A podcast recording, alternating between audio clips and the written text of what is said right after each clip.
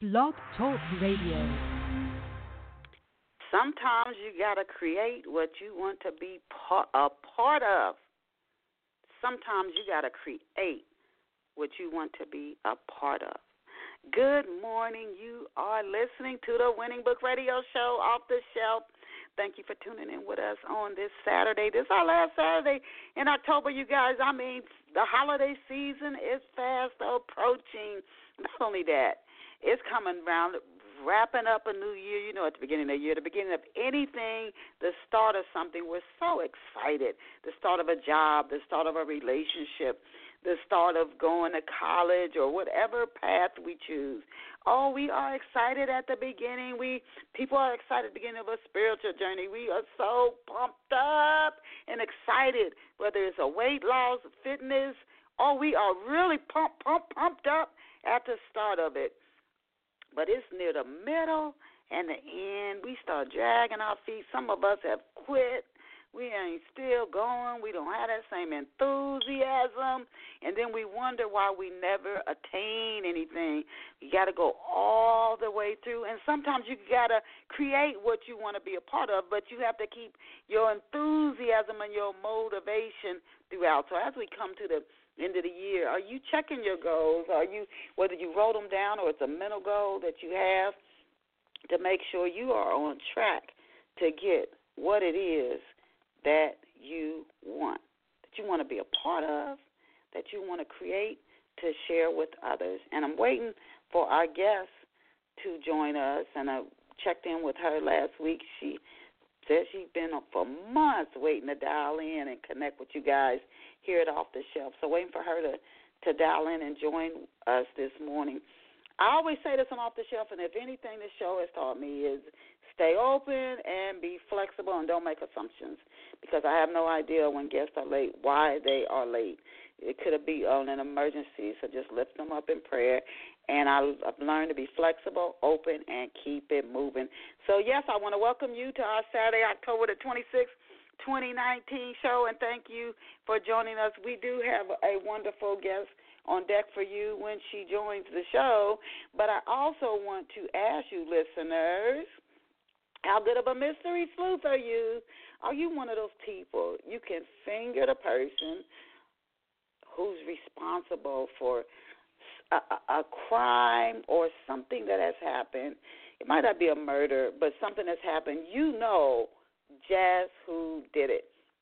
I love those kind of shows, especially when the author's trying to kind of lead you along. Either they're trying to lead you off the path of who really did it or point you to it. Now, shows like I love Columbo. Columbo literally shows you at the beginning just who did what, but you don't know all the little complicated intricacies, why they did it, exactly exactly how they did it. And you get to watch Columbo as he figures it out, as he puts pieces together that aren't revealed at the beginning that makes you understand what happened even better. That is one of my favorite mystery shows. But if you love mystery and you think you can finger the person who's responsible, but a murder mystery that cloaks Raymond and his friend's life, I encourage you and challenge you go to Amazon.com, Barnes and Noble, Walmart, ebook or any offline bookseller or online bookseller and get a copy of Love Pour Over Me by Denise Turney. See if you can figure out the answers to these and other real life questions before it's revealed in the book. Next question How much do you value relationships and love? And how long would you wait to experience a once in a lifetime romance? The kind of romance that could open you up to brilliance and insight that only a few thousand, if not only a few million people get to enjoy. How long would you wait? How long would you keep working for it? Would you wait as long as Raymond and Brenda? Would you think it was worth it if the love that you wanted didn't come right away, but it was sure to come? Didn't come right away, but it's sure to come. If that's you, you value you value that type of soulmate, true love, however long it takes for each person to keep working in their own lives until they're ready to come together. I encourage you to read Love Pour Over Me. And, and your deep seated beliefs, desires, and perceptions about romantic love might surprise you. I encourage you to get a copy of Love Pour Over Me. There's also a complicated father son relationship in the story, and there's these there's this friendship, and many friendships are between men, but these are between these not not a woman friendship like with Tyler Perry sisters and girlfriends and you've seen so many movies and friendships amongst women, but these are amongst guy, guys, men, and they meet in college, and it lasts them throughout their lifetimes. You value friendships. Relationships are very important to you. And you love a good, suspenseful, gripping, page turning mystery. I encourage you to get a copy of Love Over Me right now. You can get it in ebook or you can get it in print. And let me know how you enjoyed. Love Pour Over Me. And I'm still waiting for our guest to join us this morning. So, in the absence of our guest, hopefully she will. She reached out to me several weeks ago. Are we still on? Absolutely. And when I reached out to her this week, as I remind all of our guests, she said, Oh, I'm so looking forward to it. I've been looking forward to the show for months. But again, maybe something came up, and that's why she's not on right now. I am going to uh, shoot her an email really quickly. And even while I'm doing that, I've got to keep talking. This is one of the joys being a radio host. one of the joys. So let me remind her again to tune in to today's show. Um, she says she's gonna be here, and she's a, a she's been on our show before. Uh, she's a wonderful guest. let me just tell her, please dial in now. This is not not what you want on your radio show. Is not what you want on your radio show. I'm trying to type and talk and keep the show going all at the same time. I tell you, if you ever do your own radio, you'll know what to expect sometimes. TV shows, uh, the ones you see off, you know, on television, they I th- I think they gotta have backup guests. They have backup guests in case something happens with the primary guest, and we, the viewer, generally never know unless there's a back a guest that they've really advertised. Uh, then they might have several, like Johnny Carson would have three or four guests come on. So that way, if one guest doesn't show up or they're late, it's not good for their career. But if they don't show up or they're late, he can keep the show going. So, but we have one featured guest on, every single week on Off the Show. So, what I'm going to do in the absence of our guest dialing in right now, I'm actually going to read from uh, Love Pour Over Me. And I'm trying to think of a section where I'm going to start reading. Okay. This is this is I'm I'm I'm midway through I'm almost midway through, but I'm not at like a cliffhanger scene. But I'm midway into Love Pour Over Me on page 143, and this might be the deepest I've gone on a reading of Love Pour Over Me before. And what's happening is Brenda has met Raymond, and again, they're soulmates, and they meet in college. I'm not going to get a story away, but her, her sister and her are very close. So Brenda's she she grew up in Tennessee, and she's very laid back. She and her sister are very different. Her sister is high fashion. She is truly high fashion, so they're very different, but they love each other. Her, but Brenda is more. um She's more. You can tell she's the younger sister, and her older sister has sort of been dominant but again, they're good. They're good friends. They love each other, but you can tell the older sister has been dominant. So uh, Brenda uh, Brenda's older sister has picked her up from the airport in Knoxville, Tennessee, and I'm I'm gumming through in the middle of a conversation that they're having, and she says, "And I am telling you that Byron." And this is a guy that Brenda used to date, or she's currently dating, but they're having some difficulties. I am telling you that Byron is your dream. Byron is from good people. She peered at Brenda. For goodness sake, Mama went to school with Byron's mother. You know that. Open your eyes, B. Relationships take work, hard work. She added before she said, You're going to get hurt if you do not open your eyes. Maybe you're the one who has her eyes closed, Brenda offered. She almost regretted saying the word. She'd long been familiar with Virginia's, her sister's name is Virginia, with Virginia's temper.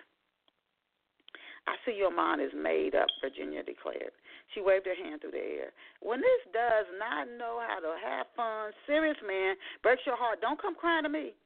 She pursed her lips. You and Byron have been together for three years. And what do you know about this Raymond family? Have you met his mother? Have you met his father? Does he have any siblings? You'll learn how important that question is. I haven't met them. I told you I've only known Raymond a few months. And you know he's good enough to leave Byron for it? Brenda was silent. I remember the day you came home from school and told me you met Byron. Virginia grinned. She relaxed her shoulders into the sofa pillows. You were so happy. You even told Mama before you told me. Byron is the one who loved you first. She looked right at Brenda. Images of Virginia crying on her shoulder after she discovered her first romantic love, a 15 year old boy cared for another girl, flashed across Brenda's mind. Out of breath and distraught all those years ago, Virginia had told Brenda about the incident as soon as she raced through their parents' front door. Back then, leaves hung like long ornaments from the weeping willows spread about their parents' estate. On that afternoon, an ice cream truck rang its way up the street. Virginia, trying to turn the page. Virginia had walked to the boy's house to pay him a visit. She gazed through the boy's front bay window when she neared the porch. The boy was sitting on a sofa with a curvy sophomore. The girl's hair was styled in tight cornrows. The boy Virginia swore she loved and would spend the rest of her life with had his arms around the girl. Their mouths were pressed together. Their eyes were closed. They looked like they were soaking up a dream. Its sweet juice going down, down deep inside of them. While the couple kissed, Virginia raced away from the house. She ran until her sneakers echoed against the sidewalk and her breath caught like a dry cough in her throat. By the time she reached her own home, four blocks away, she was sobbing. What's wrong? Brenda asked from her place on the living room sofa as soon as Virginia burst through the front door. What's wrong? She asked again while she wrapped her arms around Virginia the way the boy had wrapped his arms around the girl. She held her sister as if her arms were paper, and she was covering a gift. She rocked Virginia until her sobs and cries of unfairness subsided. After she washed a fork full of mixed, mixed vegetables down with ice water, Brenda snapped, I'm not Eugene. I'm not your first boyfriend, so you don't need to try to make me pay for what he did. Even if you think I don't have enough more fiber not to sleep around, you don't have to look down on me. Forget Eugene, Virginia said. This guy's father is probably some bootlegger. His mother probably didn't even finish high school. That's Virginia, y'all. You don't know them, Virginia. You have no right to talk about people like this. We weren't brought up like that, and you know it. What if this guy is into some trouble? She sat up and examined Brenda's face. Remember Rochelle? Yes. She was one of those coolest, most had it together women in the neighborhood. She left her boyfriend of five years, took up with this guy she barely knew from her job, and now she's a statistic. Brenda turned away from her. I'm not like that, and you know it. He beats the life out of her two, three times a week. But oh, Virginia grinned. He started out like a prince. Brenda rolled her eyes. She loved her sister. They'd always been honest with each other, even to the point where what they said cut like it was doing now. They always mended their wounds and went on like they were thick as thieves. Yet Virginia's attacks on Raymond were going too deep. Oh, and Morgan. Remember her? Yes, Brenda said in a lazy seesaw kind of way. Smart as a whip, model like pretty, feisty, feisty too. Morgan had fire in her. She and Daryl started dating in what? The eleventh grade? Yes, Brenda Brenda nodded sloppily. The eleventh grade. What did she do? She went to college, met this smooth talking guy, dropped Daryl like a hot potato, and moved in with this other man. Three kids, and four years later, Morgan found out this jerk's a raging alcoholic. Those social drinks turned into one too many. Morgan and her kids have been down to the women's shelter twice in the last year. But oh, Virginia saying, it started out like a dream. Okay, Brenda shouted. I'll ask Raymond about his folks. I bet they're good, loving people. Raymond's that way. He goes to church on Sunday and Wednesday. He's the reason I started going to church again. And you know, Mama always told us, find a man who loves the Lord, and you found a good man. She purposely avoided telling Virginia about recent changes she noticed in Raymond, his sudden increased religious loyalties, and his insistence that they avoid being too intimate, thus tempting him with sex, advice she'd overheard Bishop give Raymond the Sunday after she met him. Brenda hid her concern. As she traveled down the hallway with Virginia, Brenda, Brenda hid her concern behind a wide grin. You know what they say the apple doesn't fall far from the tree. Virginia smirked. This is what I'm scared of. What if his father has a criminal record? What if his mother's on drugs? You know how bad that crack that crack has spread. First his dad was a bootlegger, and now had this man even offered to to have you meet his family? Brenda's tongue caught in her mouth. He hasn't, Virginia said, answering her own question. And you have not e- and you have not even thought about it. Isn't it odd to you that this man has not offered to introduce you to his family? We just met, Brenda stammered. Okay, I will give you that, Virginia said. But let me ask you this what are his parents' names? After two months, a man would tell you that unless something is wrong back home. She didn't give Brenda time to respond. For all you know, he came to Philadelphia to escape a dark past. Glad to hear you be so positive, Brenda remarked derisively. Since since we're not going to agree on this, why don't we just watch? Why don't we just watch some TV, then get to the Smoky Mountains tomorrow? We can go shopping in Pigeon Forge. Her gaze went up and across the room. A flock of birds lifted off a tree and flew in front of Virginia's living room window. Then the birds flew further up across the sky.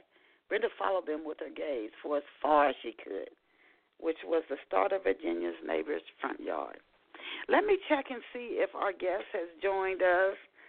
Uh, hopefully, we're like oh, 15 minutes into the show, but let me see if she has joined us.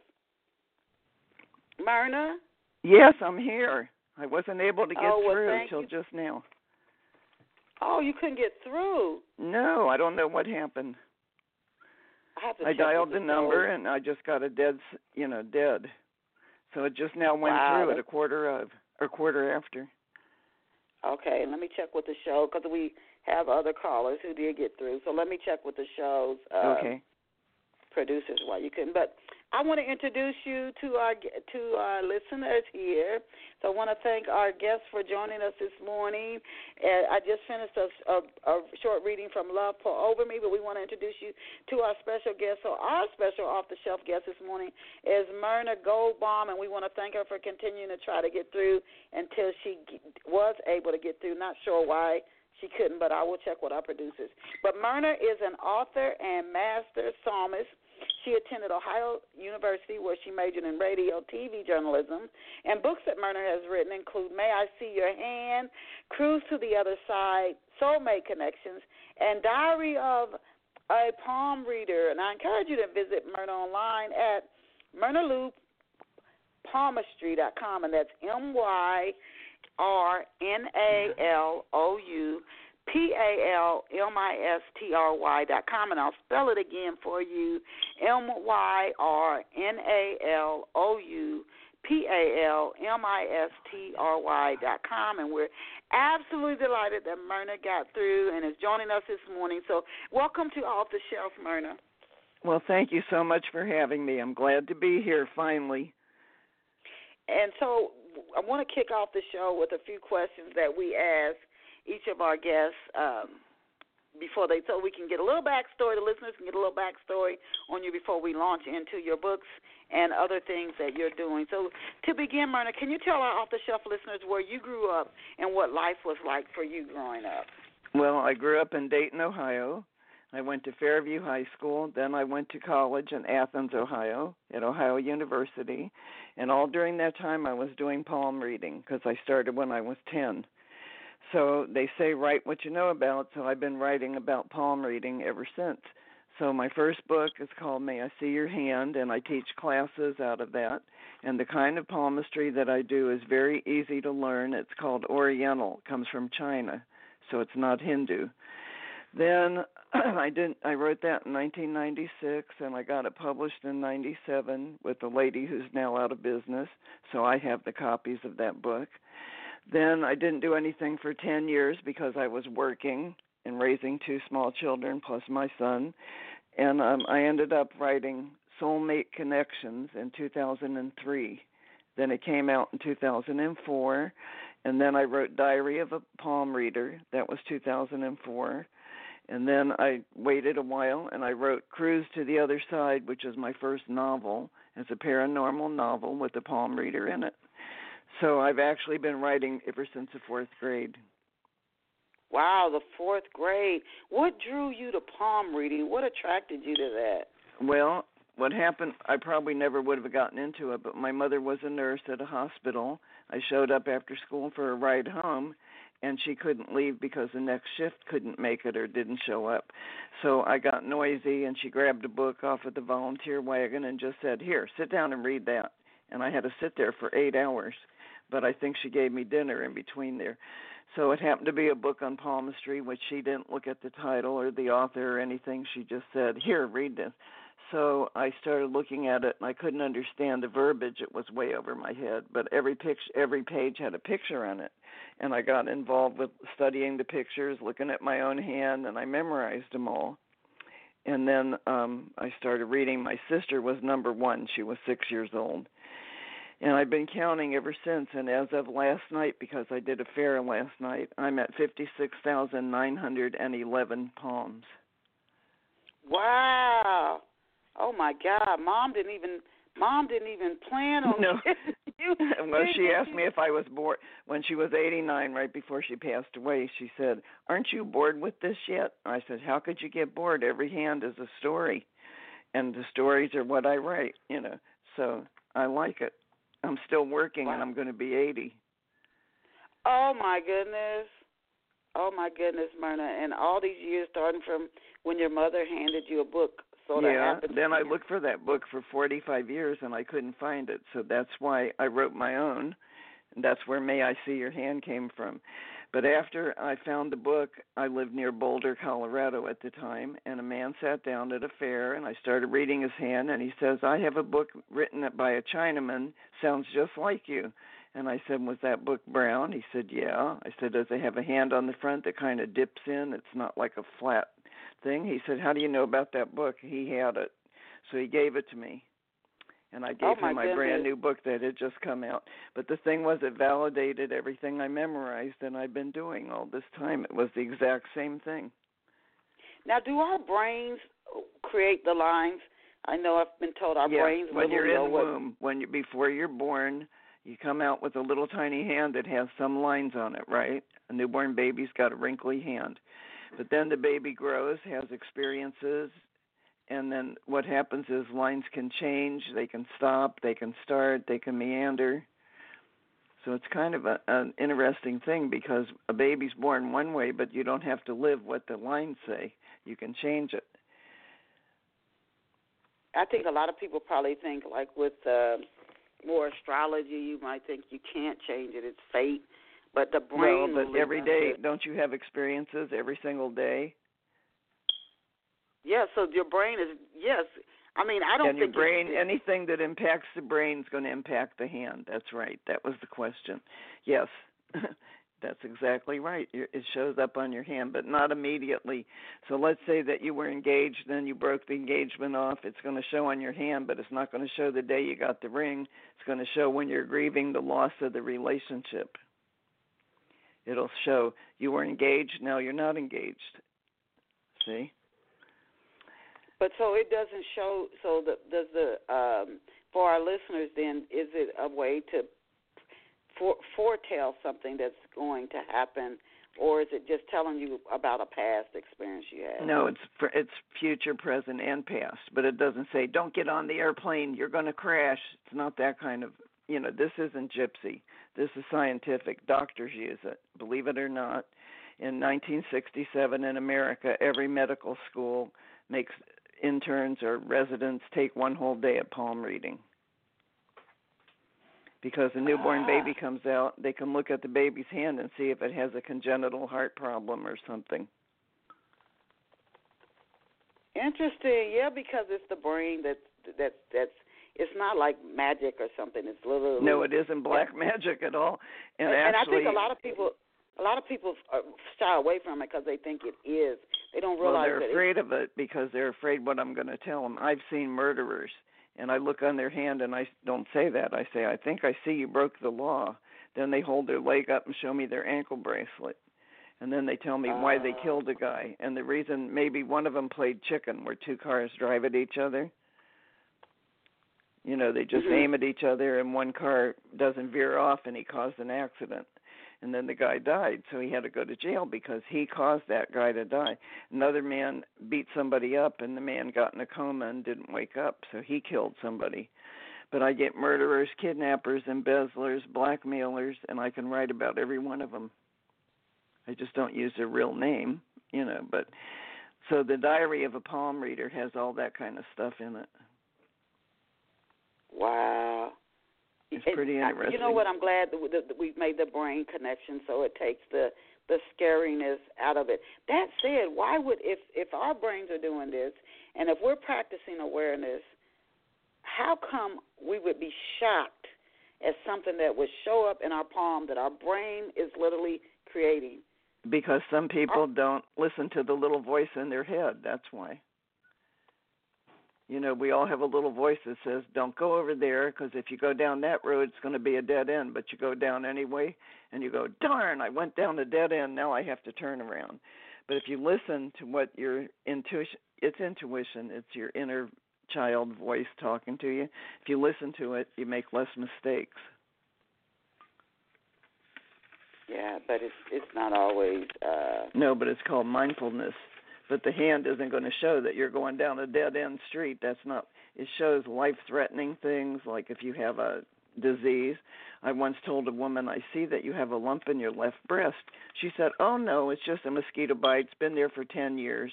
I said, Then how's come you don't wear a bra? She said, Well, it irritates it. So I said, I think you better go have a little mammogram. And she says, I'm only 38. You don't need to go till you're 40. I said, I'll go with you if you're afraid to go, but you need to go tomorrow. Well, they took her breast off and she died. Took four years, oh. but she passed away because she ignored that for ten years.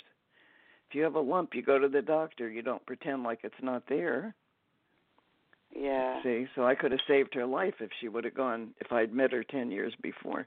But then men have prostrate pro- problems, and if I read their hand, I tell them I think you need to go to the doctor. You go into the bathroom five times a night. Say, how do you know that? And I say, it's right there on your hand shows bad sleep patterns, shows, you know, that you're having trouble that way. So they go and they call me up and they say, I hope you're happy. I had surgery. And I say, Yeah, but you're here. See? So I write what oh. I know, and I know a lot of stuff. And now that I'm almost 80, I know a whole lot. Wow. You it's know, worth, and every one of those 56,000 people that I've read, I've documented. Wow. Have you so ever just, had an instance where, you know, like years ago with the lie detector test, that again has to do with brain, your physiology, but some people have actually beaten that test. Have you ever of course, had a, they can, have, yeah, because that's they're uh, playing the game. People that can beat a lie detector test know what to do to not show emotion. You know, they can hold it in. You can't fake your hand. It is what it is. You know, I get a lot of people who cry when I read them because I get them right in the solar plexus. I tell it like it is because I can't lie. I have to tell the truth. I can't just make something up that's you know. I tell them, well, I see this and this and this, and I think you need to make a decision about your job. And they go, well, I don't like my job, but it's a paycheck, and I I know that, but get your resume updated. You know, they need a little push out the door. I think sometimes people need a little nudge. This is very important, I think, and I what you said. People need a nudge just to help our listeners. Um, somebody might, like your mother, uh, seemingly giving you that book out of the blue. Somebody might pass through this show and hear something out of the blue. When people are shocked, and again, this is it's our own inner being creating this. It's like, how could you be shocked? to to hear this when it's you that's creating. Well, no, they know I'm telling the truth. A lot of people go, "No, no, hon, that isn't true. No, that's a lie." And then when I get all done, they go, "Well, I lied. You were right." I get 90 to 95 percent right. That's pretty pretty good odds. So I But miss my- a little I- bit because I'm not perfect. my thing is not is I'm I'm thinking more of the of each of us as an individual, not not from more the palm reading side of it. Okay. How could if we're creating something from our brain or and people who of who practice like the power of thought, they always tell us you have to practice awareness because nothing nothing happens out of the blue. You, the, Yeah. Why, but why why are we shocked? When we're when we're going down a path, you see people in a relationship. Well, they're not really is- shocked. They know they did a bad thing or that they're not paying attention or they're not using mindfulness. So it isn't really a shock. It's just they get surprised, I guess you could say. And they go, "Wonder why I did that. I shouldn't have done that. I know better." See? But your hand isn't going to tell you that you know better. What the hand tells you is what's coming, what happened, and why you shouldn't make those same mistakes over again because we all make mistakes. That's part of life too. So, what advice would you give to a listener like you? You will you will. Uh, we know about the subconscious mind. There are parts of our minds we're not consciously aware of, but you will see people going into the same abusive relationships, and when they they swear they're not going to do it again, the per- next person they meet is very nice and kind and considerate. Because they draw in, it's like a magnet, and they draw in needy people if they're the mother confessor, if it's a woman, or they always keep going to the same type because they don't know the other type. So let's say somebody's been divorced three times, and every time they married the person that was just like the one before because that's what their system knows, and what they need is to find a like, not an opposite, and they always attract opposites in. Ah. See? So they call me the soulmate specialist because that's the thing I love to talk about the most is love and romance. And um so the book I wrote called Soulmate Connections, I had a TV show in Boulder or in Colorado, it was closer to Denver that um I called it the same name, Soulmate Connections. It's on my website. People could look it up. It's on YouTube. It's all over. but um there are single people that say there's nobody out there, but I'm a romantic. I think there's somebody for everybody. Then there's people who say I'm married 23 years. What do you see? And I go, well, you're lonely in your marriage. And they go, well, yes, I am. So and I say, well, you have to make a decision. Do you want to stay lonely, married, or do you want to be single and start over again? And they go, well, I can't start over. And I say, sure you can. You just have to have the gumption to know that you have to make a change. See, I think change is important. Same old, same old isn't very important. A lot of women grow and mature, and the husband doesn't. He stay the same old, same old. And so then it's a mismatch. It's not um, balanced anymore. So that's when when I write books, I write about people that there's uh, 46 stories in the soulmate one and 42 stories in the diary. And both those books are you could read like one story for half hour, put it down, pick it up the next day, read another one. A lot of people take them to work and read them on their break till they get through all the stories. So I wrote the books to help people actually. So how do how do though, Myrna? It sounds really simple. Again, and I go back to like psychology, where a therapist might work with somebody for years, and sometimes that works, and sometimes it doesn't, because we have a parts of our mind that we're not consciously aware of. How does a person, Um, you say the soulmate connections, is there somebody out there, first of all, that there's, a, I've heard a, a psychologist say there are probably 30 people eh, that that you could enjoy a good relationship with. uh, Okay, the- here's the, what I believe on the planet, but you're not going to meet all 30 of them. You No, be you only need one. one of them. You just need one. That's right. one of them. Okay, so what happens is you have to believe in reincarnation, first of all, which means you were here before on this planet and you were somebody else. Because to get a soulmate, it means somebody you didn't complete or finish your business with in another lifetime. And it means a different time zone, not this time. So let's say a 100 years ago you were grandpa, because every time we come back, the sex changes. This time you meet somebody, you're so excited to be with that person, but it's grandma and grandpa saying hello but it isn't because you're not grandpa, but you have the implant in you. You have the memory bank of when you were in another lifetime, you were with that person and you didn't get to the hospital in time to say goodbye. This lifetime, you meet the person, now you're the woman, they're the guy, but it's grandma and grandpa anyway. See? If I can understand it, anybody could get it. But it just it means that you have to believe that there are other lifetimes that we all come back. So the average person could have four to seven experiences where they make a mate with somebody from another lifetime. And you only need that first one. If you get one, you don't ever have to come back. Next time when you pass, you just ascend to heaven and you're done. But the hand shows on there. Once in a while, somebody will have two soulmate marks. It's very rare, but I've seen it a couple times. Sometimes people don't have it at all. I don't have it. My husband has it. It only takes one in a couple to be your soulmate. He's got the huge mark that I look for, and I look all the time, and my hand doesn't have it. But it doesn't. I don't have to have it because I'm on his hand. So we Ah. show up on the other person's hand. So Uh, for our listeners, oh, I'm sorry. Go ahead and finish.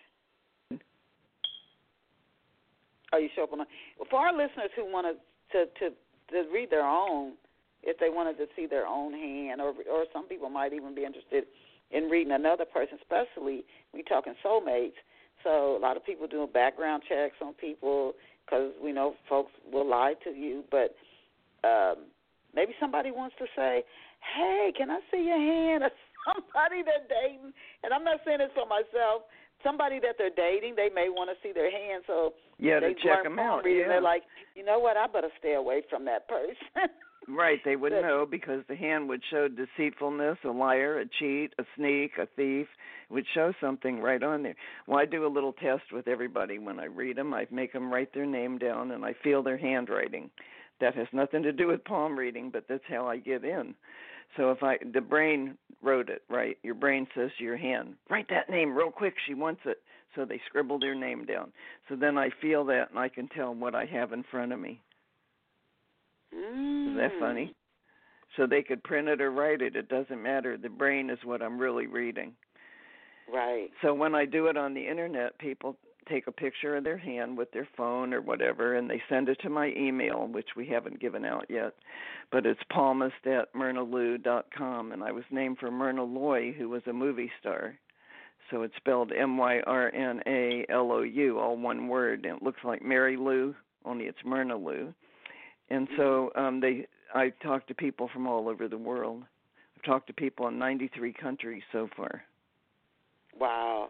and I keep track of stuff so I know. And I've taught thirty uh, three thousand sixty six people palm reading. Are there are there are there like significant lines or things to look for on a person's hand? Or well, there's five hand? basic lines we all have to start with. So there's a lifeline, or you wouldn't be here. There's a love line, which means you've had experiences starting at age 12 all the way till now. There's um, work because we all work. Even if you stayed home and had children, you're working. you know, it means putting effort out. Then there's the bracelets, and that's at the uh, base of your wrist. and the baby fingers shows the possibility of how many children a person could have. So those are the five basic lines. Then there's a million symbols, and the symbols everybody has some, and some people have different ones. But they're um, it starts out with X means good luck, and a lot of people have none at all. And I say, so you're a hard luck person, and they go, yeah. How'd you know that? I never am lucky. Then other people have a ton of them, and they win every contest they enter, or every time they buy a lottery ticket, they won something. So the X is important. Then there's islands, and there's that means you're trapped or cornered, and I look for that on different places on the hand. Then there's dots, and a dot means you're stuck in the island that you got yourself into, which could be that person who was married all those years and afraid to get out on their own. then there's um, ESP marking, which is intuition. Intuition, and there's teacher's block. If a person could be a teacher, just a minute. I just coughed. Okay. Then there's just all kinds of symbols. So the soulmate symbol is down by the wrist on the hand itself. I look for that, and that looks like a pyramid or a pillow right on a person's hand. Then there's um, just millions of things that could be on a hand that are important to the person that I'm talking to. Wow. How many years did it take you to where you really were you got you became one day. One day. I learned it that day when I was 10 and I've been doing it ever since and I just got really good probably in the last 20 years. But when I was 16, the boys would hold their hand out and say, "Are we going to win the football game?" and you can't see that on a hand and I say, "Let me see just a minute." I got a lot of dates. you know, because I was fooling around then. Then when I got married, I did couples, I did benefits, I did stuff for schools, you know, just I would be in fairs and little different things. Then um in 1996 I got remarried. And my husband said, "Why don't you quit work? I have enough money for everybody. You can just do this full time if you want, instead of on the weekends or after work." So I said, "Okay." He made a cookie monster. I ended up doing 70 hours a week, 7 days a week for a long time.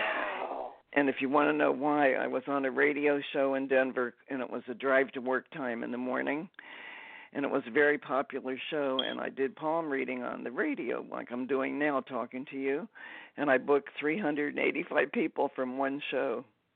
Ooh, oh and blew goodness. out their phone lines. They had a fire. They had at that time a little. uh It was '96. They still had a uh, console phone thing where you stick the wire into the hole. I forget what that's called, but like, and the operator would wear a headset, and the thing caught on fire. When I was leaving the Oh, building, I said, I smell smoke, and the receptionist says, Yeah, that Myrna Lou got too many calls. It blew up our system. oh God. Oh, God. What are the top three things that people want to know when they come to you for a palm reading? Well, if What it's women, it's love and romance, and if it's men, it's finance and job or money or what does their retirement future look like. Um, and most people want to know their health. Am I going to live uh, a long time, and am I going to be infirm and in the hospital and dying of dementia, or am I going to have all my faculties? And I can see that. So I just tell Have you them, well, you're read- going into, huh? No, go ahead. I say you're going into the 90s and you're sharp as a tack and still learning something every day, if that's what their hand says. Or I say, well, you're going to slow down and you'll probably have gray hair and sit on the couch more than you do now, but you'll be okay. So I never say to somebody, oh my God, you're going to die in two weeks. I can't see that anyway. That doesn't show up. It's not the timing isn't what's important. It's the whole picture. Yeah. See, and Have I'm not a doctor, so I can't prescribe anything. Have you ever read somebody's palm and it was accurate, the reading, and then they came back ten, twenty years later and their reading was different? Cause Of they, course, they had it's changed. a different six months later. Oh, okay. I tell people after six months they could have a little tune up, and a lot of people do because things change. You have stuff happen to you. Uh, maybe you lost a job, or maybe you, your spouse passed away, or maybe some big thing that shows right up on your hand right away. Or you have a friend, but you're married. you know, I get that too. Mm. Have you So- spotted trends? Have you, Myrna? Have you spotted trends in certain age groups, professions, or personalities while Um, yeah, the trend is most people are curious. So I do a hand test too. I have people fold their hands up. So I don't know if you can do that while you're on the air, but if normally you would fold your hands if you're watching TV or you relax, you just sit with your hands folded. So the finger, the thumb that goes up on top is what your personality shows me. So can you do that? hmm Even if you have to put the phone down for a minute. Fold your hands up and tell me what thumb is on top. You say fold your hands, like put them together. Yeah, put your fingers in between each other, you know. Actually fold them into each other. oh, So is which your left on thumb on top? top or your right? yes, the left. I know that. okay. So you're right handed and so am I and the left thumb came up. Aren't you right handed? Yes. I knew that too. Okay. So here's the thing. When the left thumb comes up first, it means you were born left handed and somebody switched you. Either your mother or in school, somewhere you became a righty because we live in a right handed world. But we came in as a lefty. So lefties do things a little different than other people, and you do. So it means you have a little flair, a little drama, a little something about you that's different than a plain old righty righty. So a righty righty is okay. In fact, they're normal. and it's easier for me to read a righty righty because a lefty righty, which is what we are, means you have two voices in your head and they only have one. So we hear na na na na na na na na from both sides, and they hear na na na na. See? you you get that? uh, I I think I followed you on that. I I think I did. Never heard of that before. well, what it Born means left-handed, and then somebody means we make more mistakes than they do because we don't know who the good voice is.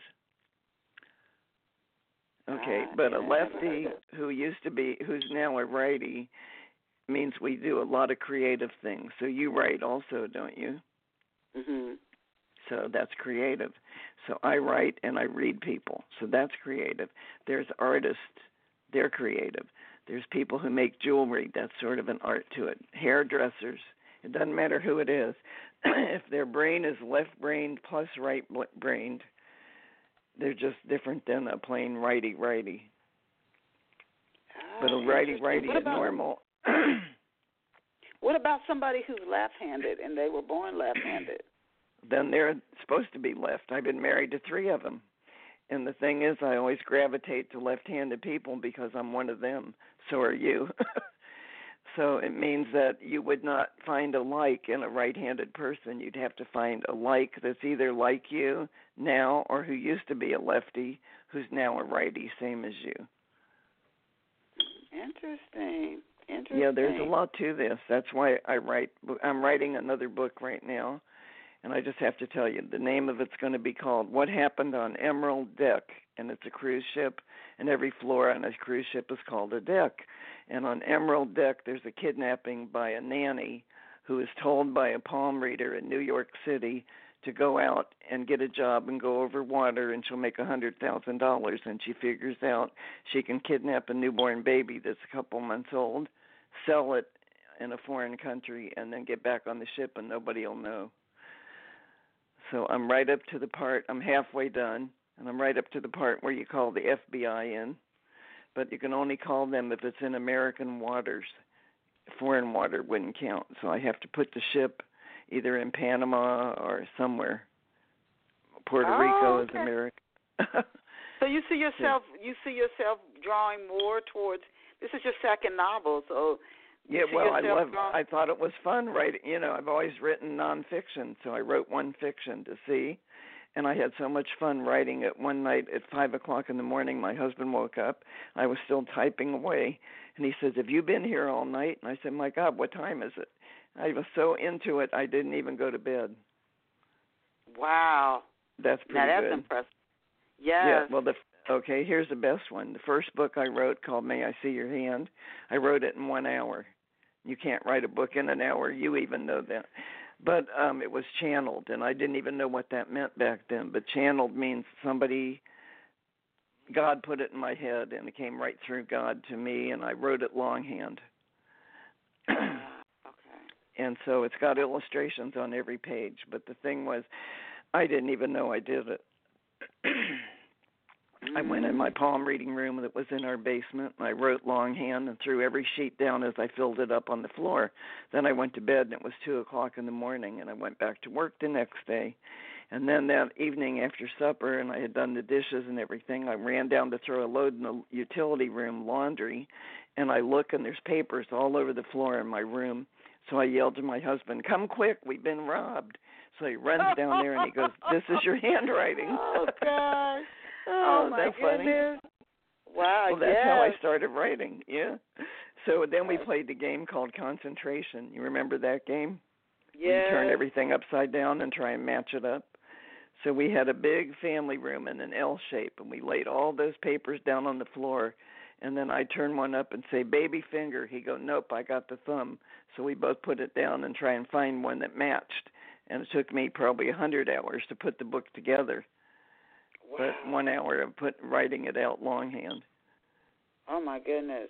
And now then can you they tell say, us "Oh, go ahead." No, no, no. I want you to finish your finish your thought. Oh, well, they say go to, send a query letter out. So I sent it to 14 metaphysical publishers, and four of them wanted it. and that's sort of unheard of. Mm-hmm. okay, so now how does this? And then, and this was okay. in what you said your first book came out in what year was it? Ninety-seven. 1997. I'm still selling them, and I'm still doing palm reading, teaching, and all that. So that one came out. Go ahead. How does this? How does astrology, looking at the this the your birth date, your birth time, and the astrologists say they're very accurate. How does astrology and palm reading? They don't go together. Astrology but is a science. How do right, they differ? How is. are they well, they look at how they, the planets align and your birthday and what your rising sign and all that stuff is. I look at the birthday for a different reason. I say to somebody, "When's your birthday?" Say September. I say, "Okay, three months. You're now 26 years old." We'll say. So I'll say three months from September, which would be October, November, December. You're going to be 27. They go, "No, no, I just turned 26 last month." I say, "You don't understand. Your mother carried you for nine months. So you take those nine months plus you add three to your birthday. After your birthday, you're the next number. And I have to read their brain." So I'm reading the hand lines and the brain that made them, and you're right, the brain makes them. So I have to know what to be accurate. I have to be in the right time zone.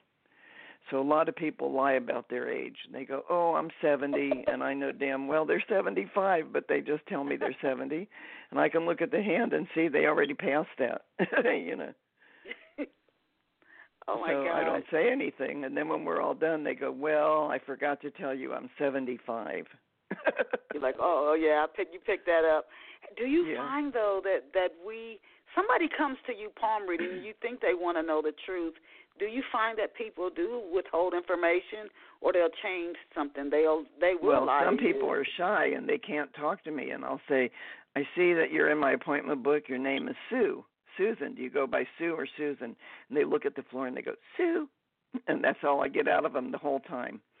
So I need the back and forth. I need the talking. I need the confirmation. I need the person to say, "Yeah, that's right," or "No, that isn't right." But when they say no, and if they're fibbing, I could tell because I can see on the hand. so ah. you can't really fool me, you know. Yeah. How long does a reading take? If somebody's doing a reading with you in person, uh, in how person, I do hour or half hour. So an hour one it's in depth any way you look at it because it's personal and it's for the person, so it's very intense. It's not you will meet a tall dark stranger. I tell them where they have to go, how to meet them, uh, how long they're going to be dating until they get engaged. I got the whole story. So I really just, you um, can see all that from a person's palm. Yeah, I could go four hours on one if I wanted to, but I charge a hundred an hour. And some of my friends go, "Oh no, you should charge more." And I said, "Well, I would charge what I would pay if I was going to me, and if I was coming to get a reading, I would be willing to pay a hundred for me, but I wouldn't pay one forty or one eighty like some of my friends. I have an astrologer's one sixty. I don't think I would pay one sixty for a reading." See, you and then when I do a half hour one in person, I offer it for fifty. But if a person gets a half hour, and they go, "Oh no, you have to do the whole thing. I need the whole story because they only get half of it. I Yeah, can't so do it you- all in a half hour." You can look at somebody's palm. I find that amazing, and you can see if they have a soulmate, and you can tell them you need to go to Texas, and you'll be there for two years. You're going to meet No, somebody no, no. coffee. It, it, I say you have a soulmate waiting in the wings. They're in New York, but they're coming here to give a lecture. Go to a lecture in something you're interested in, and afterwards you'll meet the person or go shake their hand and tell them you like the lecture. That's who you're going to end up with. I have three scrapbooks. They're about four inches thick, full of nothing but wedding invitations. I can't go to all those weddings, so I just send them a little check. because a lot of them I put together, but I moved to Florida uh 5 years ago and I don't know that many people that I can fix up here. But I fixed up a whole lot. They call me the matchmaker, but I don't do it as matchmaking. I do it as soul matching. Now I've heard that soulmates, and you you go and people think the soulmate relationship is just smooth and easy and no, it wonderful. isn't. But I've heard that those are can be the most. They can challenge us the absolute most. Well, you know what Uh, happens. There's days you love every the person to pieces, and the next day you want to rip every hair out of their head, and then then you're back to you love them to pieces again. But that's normal. That's a regular thing. But a soulmate means you've already had bickering, competition, sexual tension, frustration. You did all that in another lifetime, so now it's got to be a lot better because you don't need that. Now you're more mature, you're growing forward together, and the change comes because you've already done all that and you know you don't need that. So you already Now- accomplished a lot. Considering there are over seven billion people, and it's interesting that women. The, the one of the um, main questions that women ask you is about relationships, love and relationships, and men and Mhm. finances and work. It's Yeah, that's what our, the men our, want to our know. main yeah. focuses are so different. You wonder how we ever make it work. It's it's that that- that they're so different. But considering that there are more than seven billion people on the planet, do soulmates always find each other? No. Sometimes people are looking their whole life and they never find it. Sometimes people have more than one because they come together to complete something. They make babies, then they get a divorce because that was in the works too, because now they completed what they came to do and then they go forward. They go do something else. Okay, okay. Are there? And then I wanted to ask you: Are there signs that uh people really shouldn't be together? Like, just don't do it. Don't Yeah. even consider it. Yeah, there's there's uh, red flags or what I call them, and it shows. um Just for an example, last night I did a woman at an outside fair. It was raining on us. It was terrible, but I did it anyway. And um she says, "I'm getting ready to get married. I'm 31." I said, "Great, but why is he in jail?" She says, "How'd you know that?" Well, it's all over her hand. She visits him in jail. I said, "I don't think I'd marry that person if he's his scruples aren't so good." he did some business things that weren't so good and he got caught. So she said, Yes, he did. So I said, Why do you think you need to marry him? She said, We were engaged before he did it. I said, Well, get unengaged now unless you want to end up with somebody who goes to jail again because he's not a uh, straight shooter. Wow. See? And hopefully, hopefully she'll listen because No, she's not going just- to. She's not. she's going to marry him. It shows on her hand. They're going to have a marriage. sense. It's yeah, going we to be a marriage and a divorce. I can't stop it. You know, I just tell her. Yeah, sometimes think we be, I said, "What do your parents think?" She well, she's 31. She said, "My parents don't enter into it. I'm doing this." So I said, "I know, but you'd never been married. You were holding out for the prince. Now he's in jail. When he gets out, if you marry him, you got a jailbird. He can never get a job." You know, doing what he was doing before. He was making a hundred thousand a year, so she has the big engagement ring. But the problem is now nobody will do business with him because he's got that he's tainted now. See? Mm, mm, mm, mm, So I yes. said, unless you want to be the teacher and you have to go out and work every day until you're old enough to retire and take care of them. So she said, okay. So her hand says they're getting married and within a year there'll be a divorce. Wow. Oh my goodness. I didn't tell Where her can- that. Where can off the shelf listeners get a copy of your books? Uh, all my books, I have them all, and they can email me and ask for them, and I'll, and uh, if they look up my website, they'll see pictures of each one of them, and they can order it from me. Or they can get them on Amazon. They can get them at Barnes and Noble. I don't know if Books a Million has them. I think they have to special order. But um, the May I See Your Hand is out of print because the publisher went out of business. So that book I'm selling out of the house here and I just had it reprinted at least three times. I have to do it again. Wow. I'm down. And I'm teaching a class in my house on November 16th, and I'll be I'm sorry, using that teaching book a class. Where where are you teaching your class at again? in my So I was- kitchen, in my own house. Oh, oh, okay. So you're teaching a class. Do you have any public speaking events where you go, where you where you're at, where our listeners who might be interested in seeing you in Well, person? Tonight I'm working in a town called Bradenton. It's about an hour north of where I live, but I'm not making a talk there. I'm working for a Halloween party. So um when I give I work in fairs, and on November 30th, I'm in a fair in Naples, which is a, a big resort town in Florida, and I'm giving a talk there on soulmates. And that's a psychic fair, and it's called the Mystic uh, Fair. And this woman that puts it on puts it on twice a year in March and also around Thanksgiving. So November 30th, I'm giving a talk at the Mystic Fair. And when I give a talk, sometimes eight people come and sometimes 500 come. You never know. Mm. Are but you if you know your subject, oh, go ahead. You know, I know the subject matter, so it doesn't matter how many's in front of me. I just do my thing.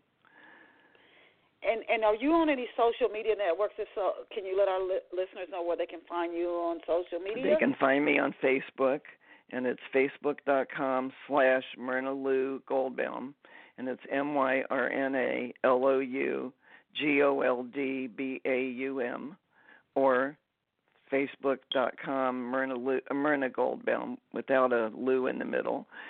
Then um, I'm on Twitter and all kinds of other places, but I only work on Facebook. I mean, that's where I do the most talking.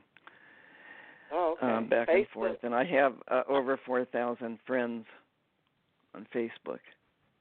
Facebook for our listeners. So we want to thank Myrna, Go- Myrna Lou Goldbaum for being here with us. She is an author and master palmist she attended Ohio University where she majored in radio, TV journalism, and books that she has written include May I See Your Hand, Cruise to the Other Side, Soulmate Connections, Diary of Palm Reader, and she has a new book that she's working on now. Encourage you to visit her online at myrnaLouPalmistry.com, and that's M Y R N A L O U P A L M I S T R Y dot com. Thank you, Myrna, and I'm glad you kept trying to get through until you finally got through the show. Well, I got dead air and then I got through. But let me tell you, I give 50% discount to anybody that tells me they heard this on your show. So instead of a 100, I would do the hour one for 50. Okay. So, All right, so listeners. Uh, listeners, you heard she said 50%. Just tell them you tuned. You heard Myrna Lou uh, Goldbaum on Off the Shelf, 50% off instead of a $100 for an hour. You can get and and the palm reading is just telling. She's just reading what your brain has already put on your hand. It's not magic or anything. It's it's what your brain has put on your hand based on your experiences, like going to a psychotherapist who's good at working with the mind, they can look into your subconscious and see things they may or may not tell you. It's not magic, it's already in your mind. So she's just reading what your brain is putting out on your hands. We want to thank Myrna Lou Goldbaum for being here with us. And our listeners, as I always tell you, you are amazing. You are incredible. You're awesome. Go out and create a fabulous day for yourself. Myrna, thank you so much. I'll shoot and you an email. And thank you for having me. I'm glad I made it through. I am too, and I'll shoot you an email when the show finishes streaming. Bye for now. Okay, bye bye.